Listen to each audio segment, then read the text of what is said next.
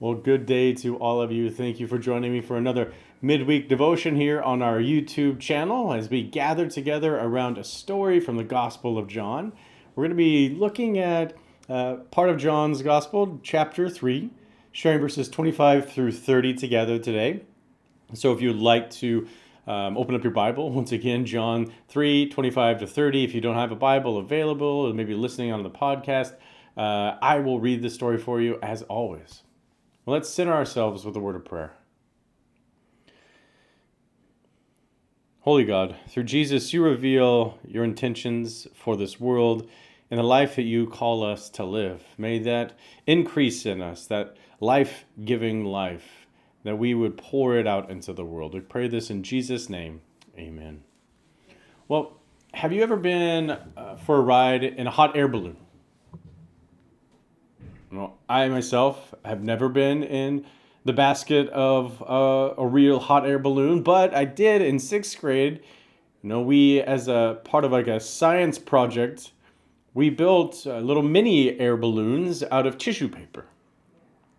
And if you are just unfamiliar, like how uh, hot air balloons work, well, what happens is you heat up the air inside that the that has been trapped in the balloon if you heat it up, it causes that air to rise.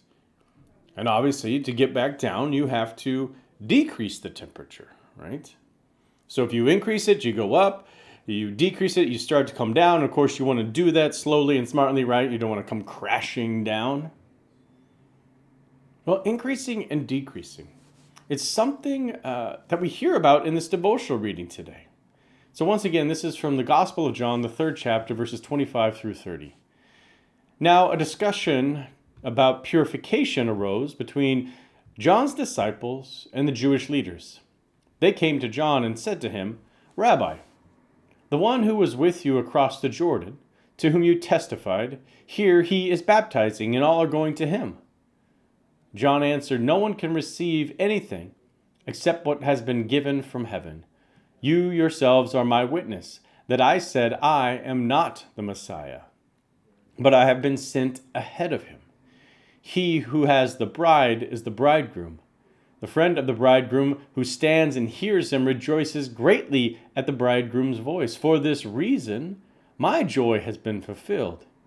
He must increase, but I must decrease. Now, in, in each of the Gospels, when Jesus arrives um, on the scene, John begins to talk about how Jesus is greater than he is. And in this particular story, John says that Jesus must increase and he himself must decrease. And that means that John will have to step back, follow Jesus. Now, something that will, you know, take decreasing likely his own ego. And likewise, I think we have our own Advent preparation work to do ourselves, our own increasing and, and decreasing work. Perhaps decreasing you know, what is greedy for the increase of what is generous and sharing. Decreasing what is fearful and defensive for the increasing of what is life giving, compassionate, and welcoming. Decreasing what is hateful for the increase of what is healing and loving.